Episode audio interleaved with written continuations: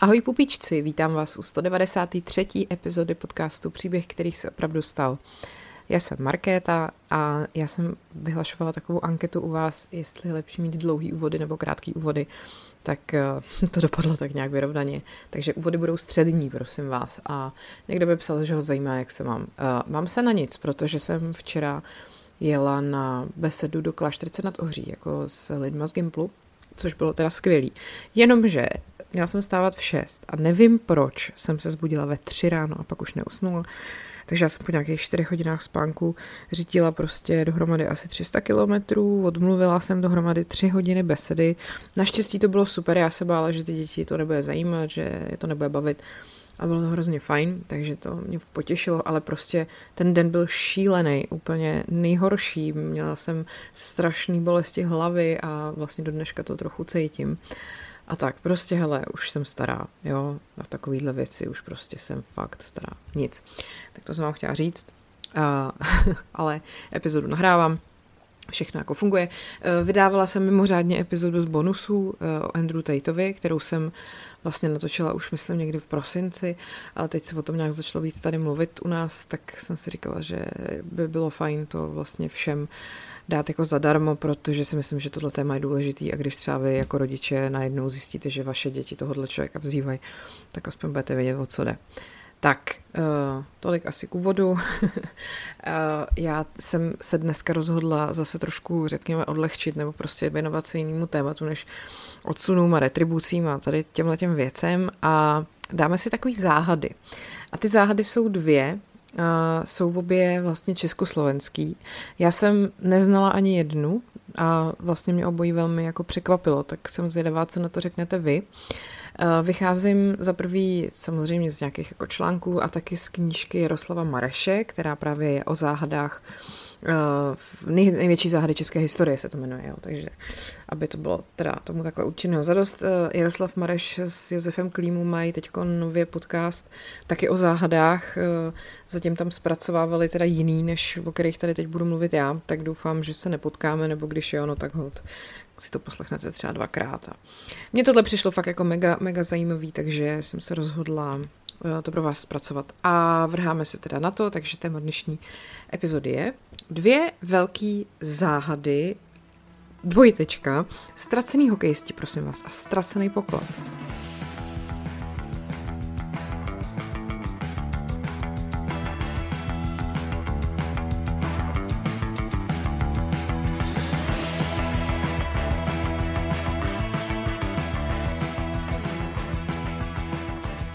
Začneme ztracenými hokejistama. Mně to přijde hrozně děsivý, ale jako ono to má nějaký asi logický vysvětlení, ale žít v té době a stát se to někomu mýmu blízkému, tak eh, nevím, co bych si s tím počala. Takže jdeme na to, jo.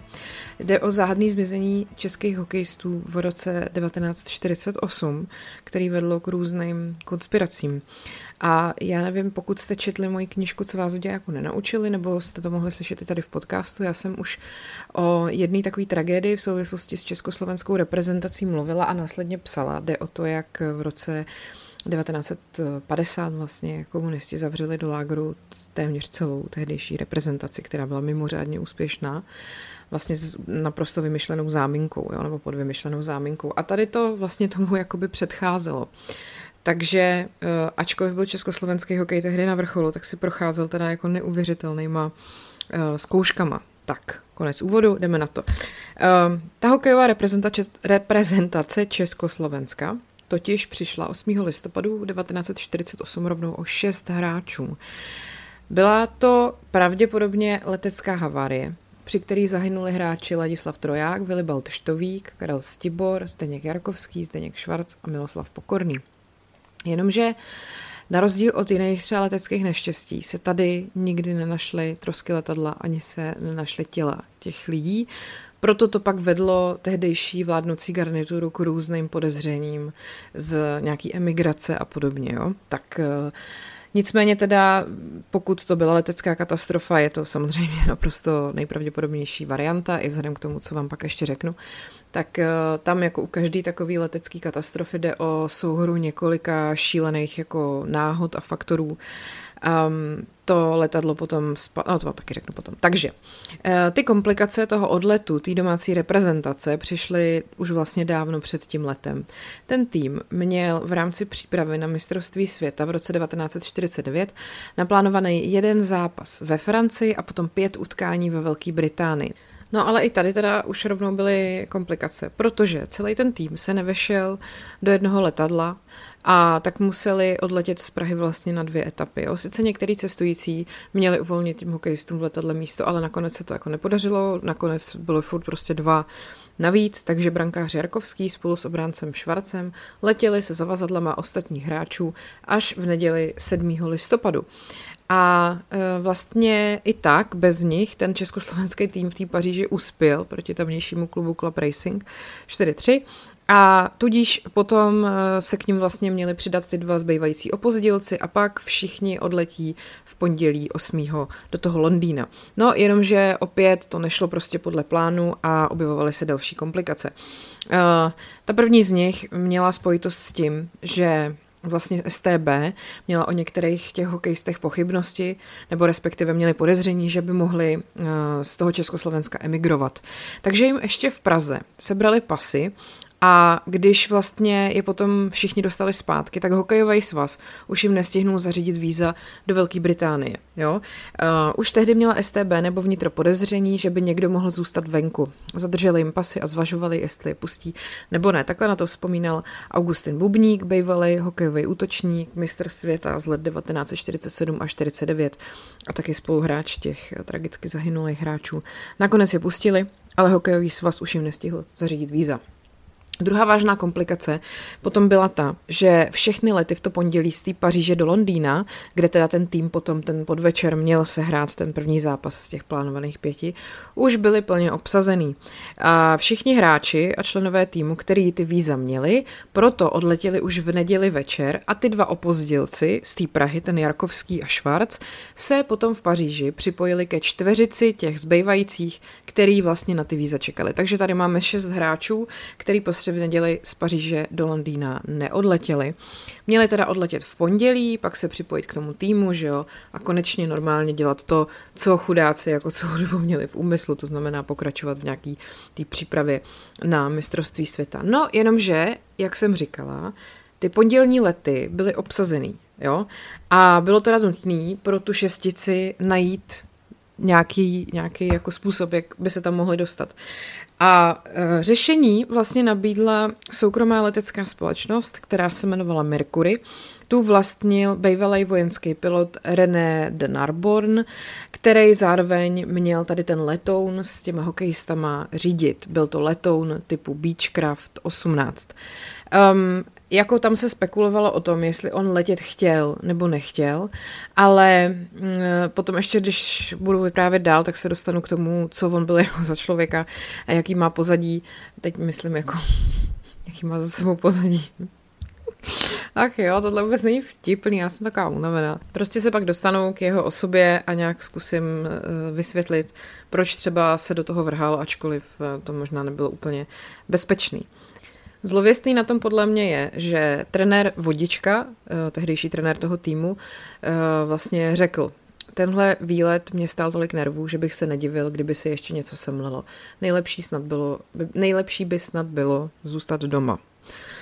No, tak uh, zároveň teda, protože jsme ve Francii, tak samozřejmě probíhaly nějaký stávky, které jsou tam jako častý, že jo. Stávkovalo Air France a tudíž uh, byly takový dva důvody, proč se vlastně této době vůbec buď nelítalo, nebo to všechno bylo přeplněné, protože uh, počasí bylo na prd a, a teda Air France stávkovali, takže prostě letadel bylo obecně míň, že jo, který byly schopný provozu a tak dále. Všechno se to prostě sešlo úplně takhle debilně, takže opravdu tý, uh, těm šesti týpkům z té reprezentace nezbylo, než se uh, spolehnout tady na René de Narborna a tuhle tu soukromou leteckou společnost, aby je teda uh, dopravili do Londýna. No, jenomže, jak jsem říkala, prostě počasí bylo na prd. Mlha a déšť, to není prostě vhodný počasí eh, pro malý letadla ani v dnešní době, na to už před eh, nějakýma víc než 75 lety vlastně. No ale teď ten Narborn, on byl mm, letec nebo pilot z druhé světové války A je dost možný, že v tom rozhodování, zda se do tohle toho jako pustit, mu usnadnili i hokejisti, který prostě ho pravděpodobně přemlouvali, protože samozřejmě chtěli s tím týmem bejt, jo. Protože uh, ten tým mezi tím nastoupil proti výběru Velké Británie jenom v osmi hráčích, ale i tak dokázali zvítězit. Prostě byli fakt dobrý. Uh, jako samozřejmě, že osm hráčů jako stačí, když se hokej hraje jako v šesti, že jo, ale tam jde o to, že se pak nemůžou střídat a i tak to prostě dali. Letadlo s tou šesticí těch hokejistů uh, odstartovalo s dvouhodinovým spožděním z letiště Le Bourges v 16 hodin a 38 minut. A ten pilot Narborn měl teda podle letového plánu zamířit k městu Evro a potom podél Caen až do Cherburgu, tam jsem byla. A tam se potom měl stočit na sever a pokračovat k Londýnu. No a Jenomže hlášení rádiových stanic z toho 8. listopadu 48 ale předložili úplně jako jiný obraz letu, podle kterého to prostě pan Narborn očividně vzal nudy. Asi zkrátku, což byla delší, ale za to horší cesta. On prostě místo toho se pohyboval u města Rouen, tam jsem taky byla, pak u Dieppe a pakt, eh, pakt a pak s ním eh, kontakt navázala i rádiová kontrola v Orleán, ale ta je zase mnohem jižnějc, než prostě se měl on pohybovat, jo. Je dost pravděpodobný, že v mlze a v dešti se Narbonne ztratil a navíc teda tomu letu neprospívalo ani to, což jako já se tomu nesměju, ale spíš mi přijde legrační ta formulace, když jsem si to četla, že byli z největší pravděpodobností hodně přetížený. Jo? Uh, oni totiž měli hodně paliva s výraznou rezervou a taky uh, ta šestice hokejistů, jejich výstroj a osobní věci pro celý tým vlastně na turné pěti zápasů je fakt zátěž. Uh, jako tu vzhledovou hmotnost, ten Beechcraft 18, tu, toho Beechcraftu 18 neznáme, ale je dost prostě možný, že bylo hůř ovladatelné to letadlo a že se to na té havárii taky podepsalo. Uh, jako je pravda, že kdo se někdy setkal s hokejistou, tak ví, jak obrovský tašky ty kluci táhnou s tou výstrojí. Jo. To je opravdu, za prvý je to mega těžký, za druhý je to fakt obrovský a za třetí to šíleně smrdí. Já jsem uh, vždycky četla takový ty rozhovory s těma manželkama hokejistů nebo, nebo přítelkyněma, jak prostě je to nevyvětratelný smrad z té výstroje, že jako je to něco, na co si prostě nikdy v životě nezvyknete. Já vím, že v havárii letadla to pravděpodobně nehrálo roli, ale chtěla jsem to prostě říct nějak. No. Tak um, Teď teda vlastně je tam na tom strašný a záhadný to, že až do dnešního dne ty, lety, trosky toho letadla nebyly nalezený. A tudíž se jako odborníci shodují, že to letadlo pravděpodobně stroskotalo v bažinách u Dieppe, který vlastně bylo teda po cestě, ale vůbec po cestě být nemělo. Navíc teda tomu pádu někde na tom pobřeží nahrává i skutečnost, že to tělo toho pilota Narborna bylo nalezený u Dieppe rok po havárii, ale říkám, ty ostatky těch kluků československých hokejistů se prostě nikdy nenašly. A i vlastně proto potom eh, československá STB vlastně operovala s myšlenkou, že ty hokejisti ve skutečnosti emigrovali a dokonce potom eh, po vzoru tehdejších, jako řekněme, norem, eh, i STB poputahovala členy rodin těch hokejistů v Československu. Mm, jako mně přijde strašný, že vy přijdete o svého blízkého člověka takovýmhle způsobem, nenajdou se jeho ostatky, vy vlastně pořádně nevíte přesně, co se mu stalo. A pak ty zmrdi ještě za váma přijdou a z, jako znepříjemňují vám život několik let. To je prostě odporný. Uh, Paradoxní na tom celém je, že československý hokejisti i tak dokázali to mistrovství v roce 1949 vyhrát. Jo? To je prostě jako neuvěřitelné.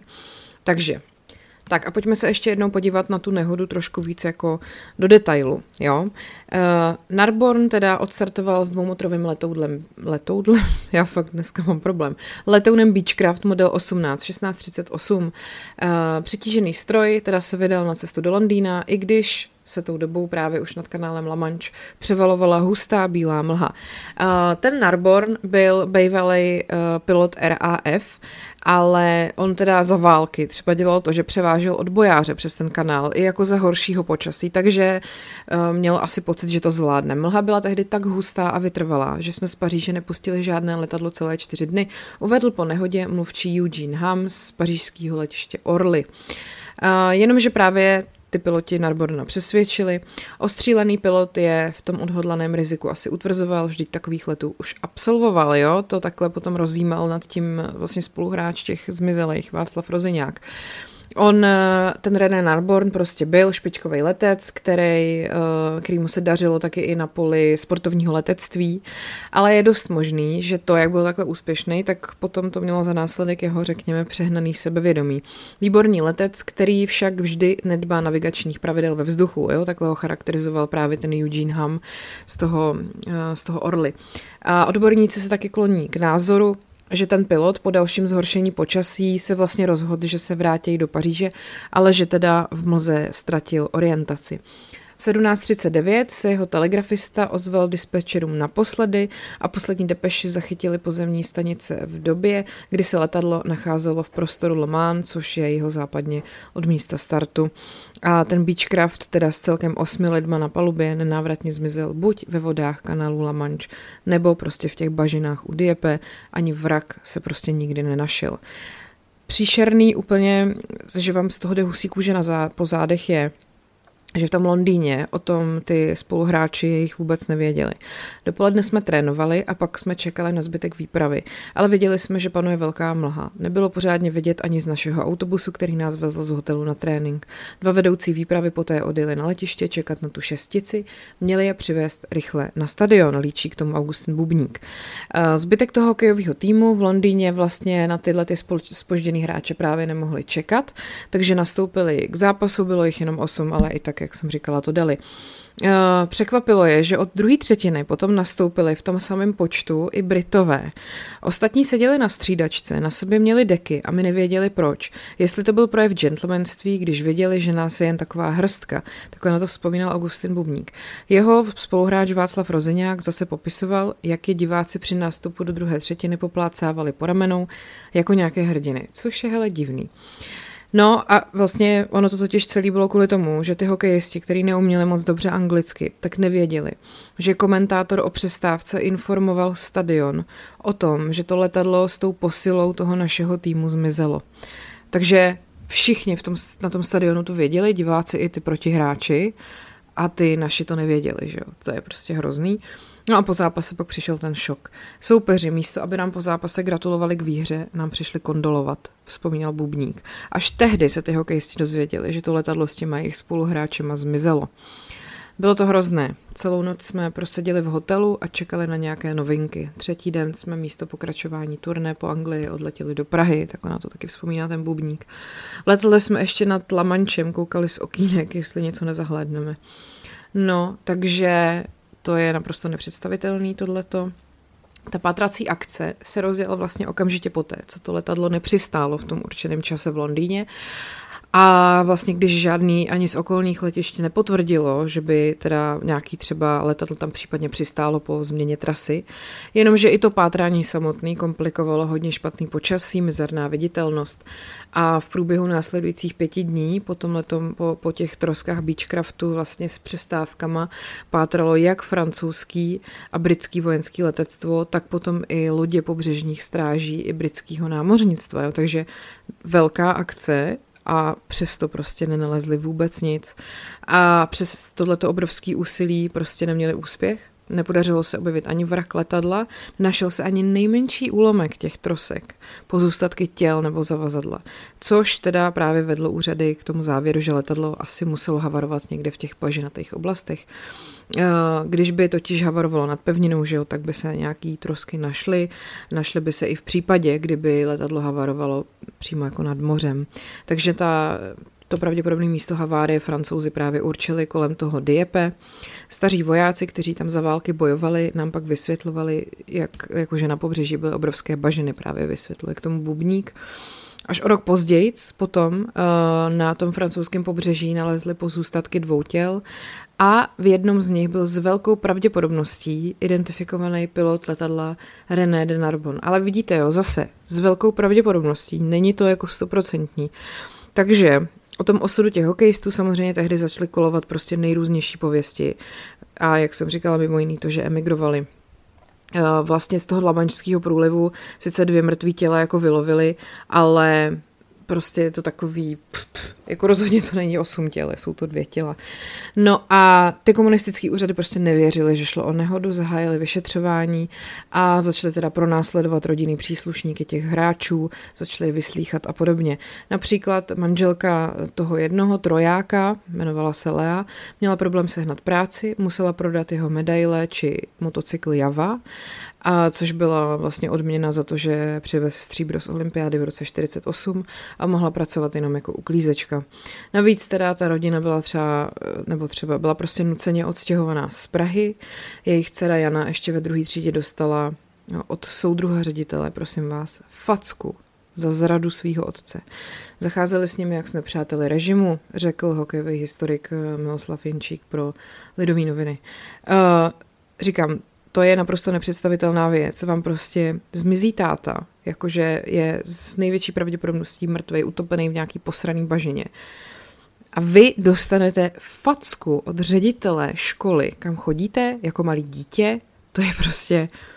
No, každopádně, eh, jako když budeme brát jako nejpravděpodobnější tuto verzi, že to opravdu stroskotalo, eh, ten René de Narbon očividně vůbec prostě nikam neměl odlítat, byl to špatný rozhodnutí, eh, chtěl asi machrovat, nebál se toho vzhledem k tomu, že za války tam lítal, tak měl pocit, že to jako zvládne v pohodě. Eh, samozřejmě, že ta jeho pilotní chyba v kombinaci s vlivem počasí je vůbec jako jedna z nejčastějších příčin nehod v té době. Ty tehdejší letadla byly menší a lehčí než dneska, tudíž byly jakože citlivější na tu nepřízeň počasí. Taky samozřejmě letecká navigace byla na mnohem, mnohem nižší úrovni než v současnosti, tak když tam musíte mít telegrafistu vedle sebe v tom letadle, jo, to je trošku jiný level než dneska. Takže ty nehody, které byly zaviněny nějakou ztrátou orientace, vlastně se děly docela často. Navíc vlastně v mlze, za dešť a v teplotách kolem nuly může i vzniknout námraza na křídlech toho letadla nebo na anténách té radiostanice taky to působí problémy snímačům tlaku, který jsou vlastně dost důležitý pro to, aby to letadlo určilo správně výšku a rychlost. A pokud to prostě nemáte kvalitně vyhřívaný, tak ehm, to může všechno zamrzat a nebo se to nějak zahltit jako tím silným deštěm. No a pak teda druhý problém bylo to přetížení. Eh, jak jsem říkala, to, ten let měl teda trvat hodinu a půl, jenomže právě pilot nechal uh, natankovat to palivo až na 6 hodin letu a když eh, se podíváte na nějaké jako ty údaje toho konkrétního motoru, tak tam je spotřeba nějakých 150 až 190 litrů paliva na hodinu letu. A Beechcraft 18 měl motory 2, a z těch výpočtů vychází, že při natankování na 6 hodin letu musel pilot nabrat minimálně jakože 1200 kilo paliva, což je prostě tuna, ale pravděpodobně ještě mnohem víc. Teď, jak jsem říkala, ty hokejisti vezli i ty věci pro ty svoje spoluhráče, ty výstroje, výzbroje, eh, věci, osobní potřeby, jo, takže fakt toho bylo jako mega moc. Samozřejmě dneska už není přesně známý, o jakou modifikaci toho letounu šlo, ale prostě eh, ani se neví teda, jaká byla maximální zletová hmotnost, ale Eh, u nejvýkonnější modifikace tohohle typu, letu, tohohle typu letadla eh, můžete mít eh, tu vzletovou hmotnost maximálně 4600 kg. Váha prázdného stroje je asi 2600 a takže potom by to znamenalo, že na posádku, palivo a zavazadla už zbývá jenom 2000 kg a to bylo s velkou pravděpodobností o dost překročený, protože to máme 8 dospělých chlapů, jo, dejme tomu průměrná váha 80 kg, to je 640 dohromady. Palivo je minimálně těch 12 kg. Potom ty těžké zavazadla. Eh, váha tehdejší hokejový výstroje mohla být asi tak 10 kg, u brankáře něco víc. Plná výstroj 6 hráčů plus jejich osobní věci 20 až 30 kg na hráče. K tomu zavazadla 8 spoluhráčů, který už tam byli, třeba 15 až 20 kg. Hmotnost teda se jenom zavazadel mohla být 300 až 400 kg. Prostě to přetížení je velmi jako reálná možnost, že to takhle bylo a bylo asi docela velký. Eh, je teda jasný, že letadlo prokazatelně bylo ve vzduchu minimálně hodinu po tom vzletu a tudíž už teda část toho paliva muselo spotřebovat, ale i tak to furt bylo prostě na horní hranici a jak jsem říkala, ono potom se s ním mnohem hůř manévruje, je hůř ředitelný, plus si k tomu přidáte prostě špatnou viditelnost, nepříznivý počasí a tyjo, to je vlastně skoro 100% jistota, že se stane průser. No a jak to teda potom vlastně dopadlo, až v listopadu 1968 v rámci oslav 60. výročí založení československého hokeje bylo těm letěm šesti ztraceným oficiálně, prosím vás, odpuštěno. Jakože odpustili jim to, ty vole, že se ztratili v bažině. Teď jsem bouchla prostě do stolu, protože jsem se úplně zase nasrala. Eh, tituly zasloužilých mistrů sportu in memoriam převzala s bratrem toho Jarkovského, sestrou Stibora a maminkama Pokorného a Švarce i ta paní Trojáková, jejíž dcera byla, dostala facku od ředitele. A ta hokejová reprezentace vlastně i přesto, bez těch eh, mrtvých pěti mistrů světa z roku 47 a stříbrných medailistů z olympijského turnaje 48, vyhrála potom mistrovství světa 49 ve Švédsku, určitě měli silnou motivaci pro tyhle ty zesnulý kamarády to udělat.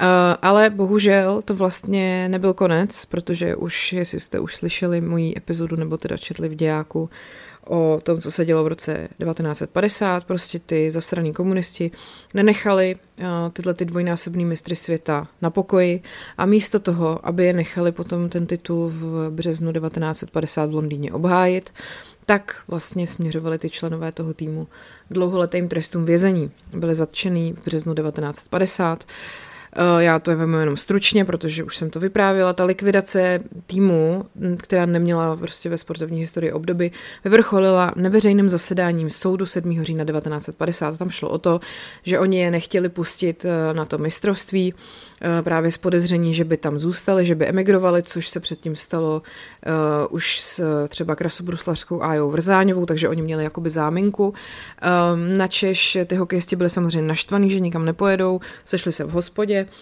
uh, opili se a někdo slyšel, co si povídají a oni je za tohle všechny prostě odsoudili. Eh, bylo jich jedenáct, který eh, odsoudili, osm z nich bylo mistry světa a byli odsouzený za velezradu a špionáž a dostali dohromady 74 let a 8 měsíců. Ten Augustin Bubník, kterýho jsem tady citovala, seděl eh, nebo dostal 14 let. Jo? A samozřejmě, že tam všichni potom ztratili nejlepší roky kariéry. A až v lednu 1955 jim udělil tehdejší prezident Antonín Zápotocký milost a po roce 1968 byli rehabilitovaný. Takže tohle je bohužel příběh, který se opravdu stal. Jako vidíte, na čem vyrost uh, český hokej, československý, to jsou neuvěřitelné jako příběhy, který prostě je potřeba si připomínat, protože já to říkám i na besedách eh, a říkám to i tady, napsala jsem to i do knížky, prostě když se říká, že politika do sportu nepatří, tak to není pravda. Minimálně v této době velmi patřila a je třeba uh, si to připomínat, abychom nikdy nestratili, um, řekněme, pozornost tak a já se teda vrhnu na ten druhý příběh, eh, tu druhou záhadu a to je prosím vás opět havárie letadla, ale tentokrát se během té havárie ztratil poklad. Vlastně se to stalo o přesně rok dřív a zase opět teda v Československu, jo. Bylo to taky v listopadu a to je vlastně docela jako velká náhoda, ne?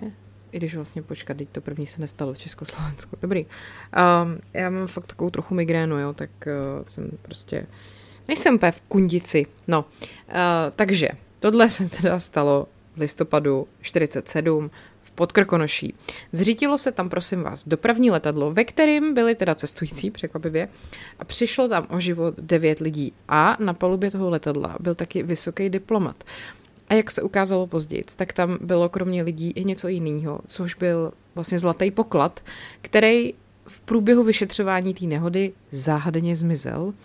A těžko říct, jestli na schvál nebo nějakou chybou, ale vlastně možná to bylo dokonce i za asistence těch státních orgánů, který to tehdy vyšetřovali. Um, protože každá letecká nehoda se obvykle jako vyšetřuje velmi pečlivě a tady ta se tak úplně pečlivě nevyšetřovala. Otázka je prostě proč.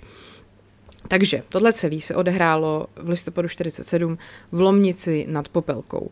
Eh, já vycházím teda opět z knížky Jaroslava Mareše a eh, vlastně on tam má eh, rozhovor s badatelem, který se jmenuje Ondřej Krotil, který hodně jako studoval tady tuhle tu konkrétní nehodu a on říká, o záhadné nehodě jsem se dozvěděl poprvé od svého dědy. Vyprávěl mi o ní, když mi bylo nějakých 8 nebo 9 let. Slyšel jsem fantastické příběhy o letadle plném zlata, o plánovaném útěku na západ. Před několika měsíci jsem se ale náhodou dozvěděl, že přesto, že tam zemřelo devět lidí, tak o tom není žádný záznam. Proto jsem se o tu nehodu začal více zajímat.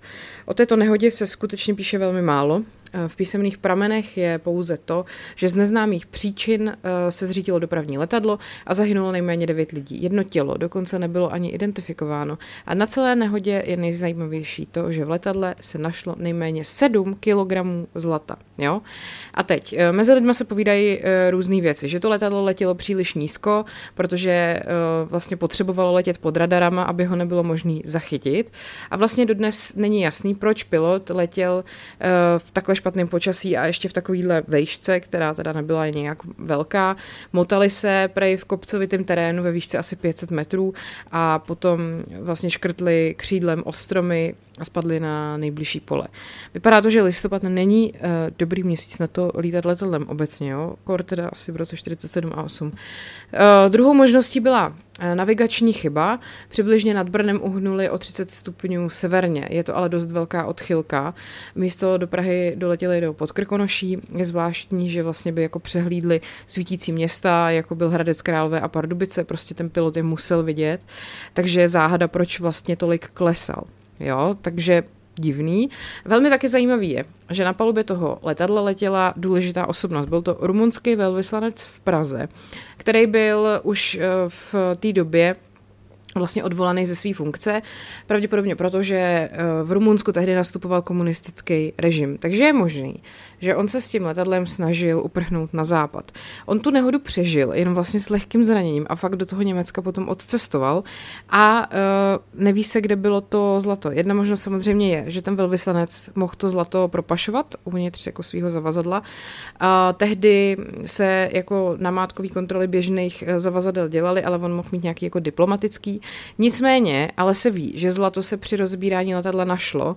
Uh, nevědělo se, nebo neví se, jestli bylo pašovaný právě v nějakém zvláštním zavazadle, nebo bylo nějak třeba schovaný v trupu toho letadla. A teď jako otázka, jak by to udělal, jestli měl třeba v letadle nějakého spojence, který mu pomohl to tam ukrejt a podobně. Jo? Divný.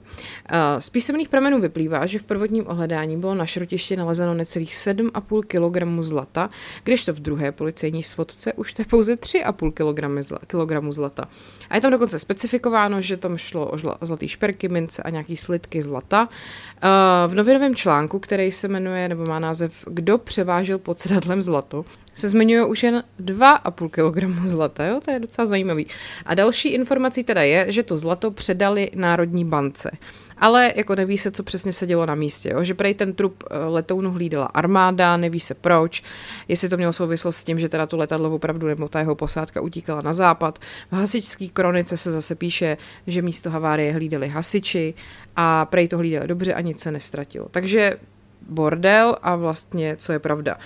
Um, Teď ten pan Mareš i ten eh, vlastně pán, ten uh, badatel se bavili s různýma svědkama té události a s pamětníkama a vlastně uh, se dokonce zdá, že některé cenosti z toho letadla se objevily u těch místních lidí, kteří jako tam bydleli. Ale nikdo nechtěl mluvit jako přímo nebo jmenovat někoho uh, konkrétního. A velmi taky podivný je, že prostě nejsou žádný prameny k tomu vyšetřování. Ještě ten samý večer tam dorazila komise z ministerstva dopravy a nedochovaly se prostě žádný záznamy o tom, že by to vyšetřovali, že by měli nějaký závěr z toho všeho a tak. Takže co se teda o té nehodě ví? Na pravidelný lince Bukurešť-Praha letí prostě letadlo sovětsko-rumunské společnosti TARS a cestovalo tím letadlem 20 nebo 21 cestujících a 5 členů posádky. 21 eh, je teda maximální kapacita toho letadla. Eh, ten, to letadlo je typ Lisunov Li-2, je v licenci, je to v licenci vyráběná ruská verze letounu Douglas DC-3, což je jako populární, se tomu říká Dakota.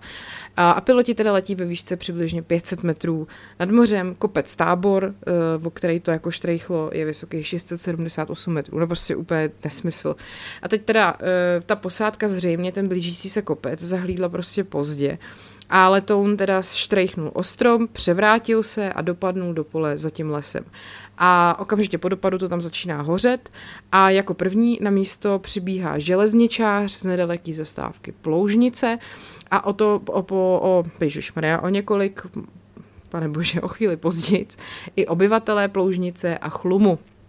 Pět lidí, podle jedné zprávy šest, uh, zemře na místě a mrtví teda převážejí do nejbližší stodoly a zraněný do hospody. Uh, případ nahlašují čínský vojenský posádce, v nemocnici pak umírají další tři lidi, mezi nimi i pilot letadla a jedna z cestujících, což byla bohužel matka devítiměsíčního dítěte. Uh, detaily události se ale potom v těch různých jako dochovaných dokumentech liší a vlastně i, tak, i po takové době jsou furt naživu nějaký pamětníci toho, toho toho incidentu. Eh, třeba Josef Fischer, tomu je 90, nebo bylo v době, kdy to s ním řešili 90 let a tu nehodu si pamatuje dobře. Říká, když se ta nehoda stala, bylo mi 20 let, bylo to v listopadu. Jako první spozoroval to letadlo můj strýc. Proletělo nad jeho domem, letělo velmi nízko a mělo zapnuté reflektory. Byl to obrovský rachot. Hluk motoru pak náhle skončil, když letadlo spadlo. Šli jsme se tam podívat, ale šli jsme docela s obavami. Ne snad z toho, co uvidíme, ale jestli tam nebudou nějaký policajti. Ještě pořád jsme byli vyděšení z Hitlera, připomínám, že to byl rok 47. Jo. Když se něco dělo, tak jsme se radši moc eh, jako neobjevovali. Nevzpomínám si úplně přesně, že by u toho letadla přímo někdo hlídal. Tak nějak v mlze vidím, že tam byl policajt, ale nikdo si nás nevšímal. Mohli jsme jít až k tomu letadlu, prohlédli jsme si ho a zase jsme odešli. Což je taky úplně absurdní. Ne si představíte, že vám za barákem spadne letadlo a vy se tam prostě v papučích jako jdete podívat, jak to teda vypadá. No. Eh, ve chvíli, kdy jsme tam byli, tak se o tom zlatu ještě nevědělo. Ničeho podivného na vraku jsem si nevšiml, žádné zlato jsem neviděl. Neviděl ho, pokud by jim někdo z místních, kteří si byli na místě podívat. Později jsem slyšel, že se o tom zlatu povídá. Mohlo to být tak o dva týdny později. Pokud si dobře pamatuji, dva lidé byli kvůli tomu vyšetřování. Opět jsem to ale jenom slyšel. Ten pán taky vykládal, že uh, mluvil s nějakou svojí známou, která tam uh, byla u toho letadla a že ty cestující uh, mluvili podle ní německy. A že jedna z cestujících žádala v Němčině, aby zavolali na ambasádu, asi na tu rumunskou. Jeden pán z Lomnice odvážel ty zraněný nákladňákem do Jičína a ranění teda byly v hostinci. A ještě taky právě vzpomíná i na tu těhotnou, která zemřela v autě, než dojeli do toho Jičína a pak, že tam prý přijeli vojáci. No, takže divný. Vlastně ten to neštěstí se teda odehrává v době rumunského bolševického převratu.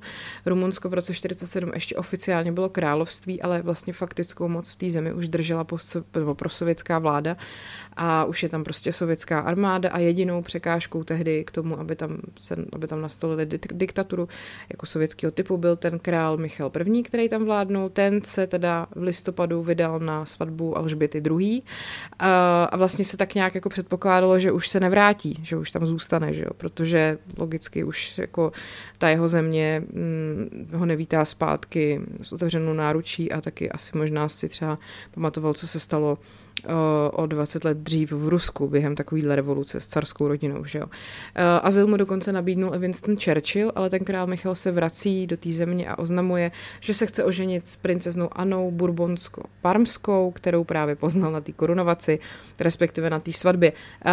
Nicméně Eh, to se samozřejmě nelíbilo eh, těm komunistům, protože by to znamenalo, že by, to, že by taková královská svatba mohla zvýšit popularitu té královské rodiny v zemi a ten komunistický převrat by se nemusel povést. Takže 30. prosince komunisti obklíčili královský palác, odpojili telefonní spojení a chtěli okamžitou abdikaci krále a pokud by to neučinil, tak popraví tisíc zajatých studentů. Takže on tu abdikaci podepisuje a 3. ledna 48 opouští zemi. Jo, to je jenom tak jako pro kontext, to se teda stalo pár měsíců po této nehodě. A týden předtím, eh, než eh, se stalo to neštěstí, to letecký, o kterém mluvím, to znamená 14. listopadu 47, eh, taky na svoji funkci abdikoval rumunský velvyslanec v Československu Horia Grigoresku. V té funkce měl právě se trvat do nástupu nového velvyslance a ten měl nastoupit na konci ledna 48. No a potom vlastně tady ten Horia 21. listopadu nastupuje do letadla a jede do Prahy nebo letí. A teď je otázka, jestli chtěl letět jenom do Prahy anebo někam jinam, že jo. Jestli, nebo potom se ukázalo, že jeho úmyslem opravdu bylo utéct někam do západní Evropy. Tak, a zpátky do toho, do té nehody. E, o tom letu jako takovým, o tom průběhu se neví skoro nic, jo, protože on se teda, ten stroj odchýlil z té své původní trasy nad Brnem, mířil prostě severnějc, jak jsem říkala, ale vypadá to, že to nemůže být navigační chyba, protože se odchýlil hodně a e, to není jako úplně normální, takže, ale dobře, mohla by to být navigační chyba, a tudíž eh, teda letěl nějakým směrem, kde si myslel, že je Praha. Eh, ten stroj havaroval v mlze, eh, tehdy jako byla hodně oblačnost a mlha nad Československem, jenomže zvláštní na tom je, že podle pátrání toho badatele Ondřeje vlastně nad většinou republiky, od Brna až pod Krkonoší, byla jako dohlednost nejméně dva kilometry. Jo? Takže uh, je divný, že právě by si nevšim ani toho, že pod ním svítí Pardubice Hradec, je divný, že by si nevšim, že prostě se blíží k nějakému kopci, o který se rozbije. Uh, proč letěl tak nízko, jestli hledal místo k přistání, nebo se před někým skrýval, před tím radarem, jestli změnil třeba směr jako schválně, aby místo v Praze se přistálo v té americké okupační zóně Německa, jenomže to to by teda znamenalo, že by měli odbočit na jih a ne na sever, protože na severu byla ta sovětská okupační zóna Německa, že jo, Němci, a, um, Němci a Američani si, uh, pardon, Sověti a Američani si rozdělili Německu na dvě poloviny, jo? jenom jako, že chápete. Takže uh, na tohle to všechno měla teoreticky odpovědět oficiální vyšetřovací zpráva, jenomže ona žádná není. A v roce 47 se to vlastně vyšetřovalo pod ministerstvem dopravy a to teda dneska už to dělá letecká zpráva, zpráva civilního letectví a podobně, nějaká letecká inspekce. Uh, prostě se to ale vůbec nějak nevyšetřilo. Tak uh, oni vlastně tady pan Mareš um, s tím badatelem pátrali na ministerstvu dopravy, na ministerstvu vnitra, jo, v různých takovýchhle institucích a nikde nic prostě nenašli. Ty dokumenty třeba teoreticky mohly být přidaný do Bukurešti, když se jednalo o nějaký rumunský letadlo, ale ani tam na ministerstvu zahraničí prostě nic nemají. A tak on se vlastně šel ptát uh, takového toho známého leteckého publicisty, který o těchto těch nehodách často píše, který se jmenuje Ladislav Keller. A ten teda říká, že letecké nehody tehdy vyšetřovaly naše státní orgány a tudíž eh, by to vlastně mělo být eh, někde i v záznamech eh, na úřadu pro civilní letectví, kde takovýhle archivy jako byly. No a podíleli se na tom často i ministerstva a tak. Ale pokud se k té nehodě nic nedochovalo, tak je to divný, protože v té době se prostě všechno už jako vyšetřovalo. Dva roky po válce už bylo Československo v dalo by se říct normalizovaném stavu, takže všechno běželo podle tehdejších zvyklostí. Navíc nebyl důvod nehodu nešetřit. Jo? Takže prostě lze jenom spekulovat o tom, proč nějaká tato vyšetřovací zpráva chybí. Tak, eh, co se týká toho letadla, on tady prostě vysvětluje, že to nebylo vybavený kompasama nebo radiokompasama, že lítali podle zaměřovačů, to znamená, že radista dostal, dal dotaz na zem a obsluha pozemního zaměřovače mu dala takzvaný směrník a on zjistil svou polohu a věděl, jak má letět, což je teda šílený, když si to představíte dneska. Um, je dost možný, že na té radiostanici byla porucha a posádka pak hledala místo k nouzovému přistání třeba. Jo, takže jako je možný, že to nebylo tak, že by chtěli někam utéct, ale prostě opravdu chtěli najednou uh, někde se dostat na zem, protože prostě ztratili přehled o tom, kde vlastně jsou. Co se týká toho zlata, tak tam je to ještě trošku zamotanější v tom, že když člověk veme ty záznamy z té doby, tak to vypadá, že ty poklady tam byly dva. Že jedno byly teda nějaký zlatý mince, 459 uh, eh, o celkové váze 2,5 kg a potom, že prý roz, při rozmontování trosek letadla bylo nalezeno ještě 3,5 kg zlata, který bylo zase uložený do nedobytný pokladny městský spořitelny v Lomnici nad Popelkou. Takže poklady byly dva, ale zase tam už nehovoří o nějakých těch špercích, o kterých se zase psalo předtím, takže je možný, že šper jsou ještě jako třetí poklad, což, jsou ty, což je teda zmiňovaný v nějakých těch jiných písemnostech. A pokud by to třeba byly teda šperky jakože jedno kilogramový, tak už je to dohromady těch sedm kilo. Ale uh, to stejně znamená, že se to někam muselo ztratit, že jo. Navíc je teda velmi divný, že se o to zlato vlastně jako by potom nikdo nepřihlásil, jo. Uh, nejméně dva úložky musely být v letadle umístěny s vědomím posádky. U pilota nelze předpokládat, že by byl tak bohatý, že by vyvážel kilogramy ceného kovu. Takřka s jistotou lze usoudit, že s převozem zlata měl něco společného konzul v demisi. Po nehodě se s lehkým zraněním nechal ošetřit v nemocnici a odjel do Německa. Uh, teď otázka, jestli byl ten Horia Grigoresku tak bohatý, nebo šlo o část pokladu rumunského panovníka, uh, který byl v Londýně na královské svatbě a potřeboval to dostat někam jako do bezpečí těžko říct. A zajímavý je teda i osud toho oficiálně nalezeného zlata, protože žádný není. To zlato jednoduše zmizelo z povrchu zemského. Jeho uložení u krajského soudu většině muselo být jenom nějaká dočasná záležitost, to se dá ještě jako vyhledat, protože většině už žádný krajský soud není. A pak teda mělo být převezený do uh, Národní banky, což samozřejmě je jednoduchý, že? tak se zeptáte v Národní bance, jestli tam něco takového je, protože cenosti jako několik kilo zlata se rozhodně musí evidovat. A Mluvčí Národní banky ale prostě oznámil, že o přijetí zlata neexistuje žádný záznam. Pak ještě existuje jedna taková spekulace, protože to letadlo vlastně jakoby stroskotalo jenom asi 500 metrů od letiště, který tam je kousek od té lomnice. A přiletělo od toho jako směru, kde je to letiště. Takže je divný, že by jako ve výšce 500 metrů letadlo, který potřebuje rychle nouzově přistát, nevidělo, že tam pod sebou má letiště, na kterým přistát může. Uh, takže vlastně to zase vylučuje uh, nějakou tu možnost, že chtěli nouzově přistát. A dokonce se jako u místních říká, že to letadlo tam mělo přistát proto, aby vyzvedlo zlatníka s dalším zlatem, který eh, jako se měl vlastně připojit k ním, což je úplně jako mega divný. No a uh, prej ta další část potom uh, toho zlata měla být ukrytá na zdejším hřbitově. A o plánu se potom nějak měla dozvědět svátní bezpečnost a z toho člověka dostali přiznání a uh, což je docela jako divoká konstrukce, že by prchající letadlo s pokladem z Rumunska nakládalo po cestě další zlato. Ale na druhou stranu, když už jsou tam dvě, dva nějaký zlatý poklady, tak eh, a když se pak ztratí, tak co je tady potom divoká konstrukce, když už se bavíme o takovémhle úplně divným případu. A dávala by zase smysl ta podivná změna kurzu a dávalo by smysl i to, že se prostě úplně ztratila nějaká vyšetřovací zpráva. Blbý je, že tady ten příběh v podstatě nemá žádný konec, protože to zlato se nenašlo, nezjistila se pravá příčina té nehody a nikdy se jako neobjasnilo, co se tam prostě ve skutečnosti stalo. Všechny záznamy o tom jsou jako pryč, nebo prostě vůbec nevznikly, nebo je někdo někam stopil, zlato asi někdo někam stopil a prostě to nemá jako žádný závěr tak eh, to není tak uspokojující, pardon, to se omlouvám, ale zase to strašně zajímavý, ne? protože to fakt zní jak zápletka z nějakého pitomého filmu. Eh, prostě letadlo stroskotá, někam se ztratí nějaký zlato, někdo to někam zašulí, těžko říct. A je to příběh, který se opravdu stal. Tak eh, Kdyby náhodou třeba, mě napadá, kdybyste, eh, když tady teda se citují nějaký pamětníci, tak eh, jestli neznáte někoho z Lomnice nad Popelkou, třeba kdo to pamatuje tohleto. Protože mě pak se občas stane, když takhle něco vyprávím, takže se mi ozve někdo do zpráv, hele, moje babička tam bydlela a pamatuje si tohle a tohle, můj děda a podobně. Tak kdyby náhodou, tak mě to zajímá, protože je to dobrý, takový to člověk si může zahrát na, de- na detektiva trošku, že? No, tak jo, tak, eh, tak to byly záhady, já jsem chtěla prostě trošku změnit výhybku, eh, změnit téma, eh, možná příště zase dám ty, hm, ještě takovou třetí část k těm sudeckým Němcům, ty retribuce a tak. A taky mě napadá, hele, kdybyste chtěli, nebo takhle, prostě mi napište, co by vás zajímalo za témata.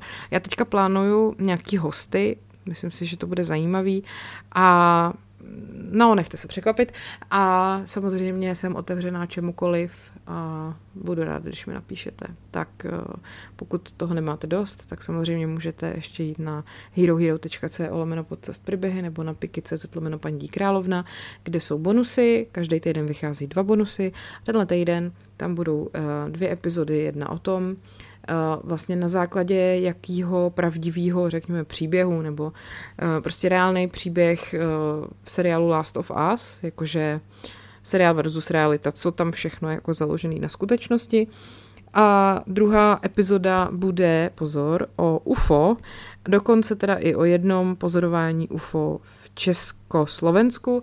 A protože mě to téma nějak začalo bavit, tak jsem našla pak i nějaký uh, docela hustý příběhy o údajných jako únosech lidí který měli udělat mimozemštěni. Tak to si asi pak dáme zase jako na příští týden.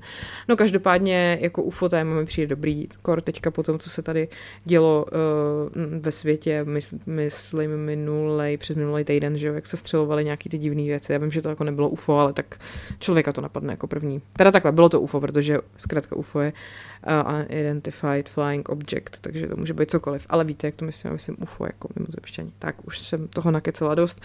Mějte se hezky, ať je váš život příběh, který se opravdu stal.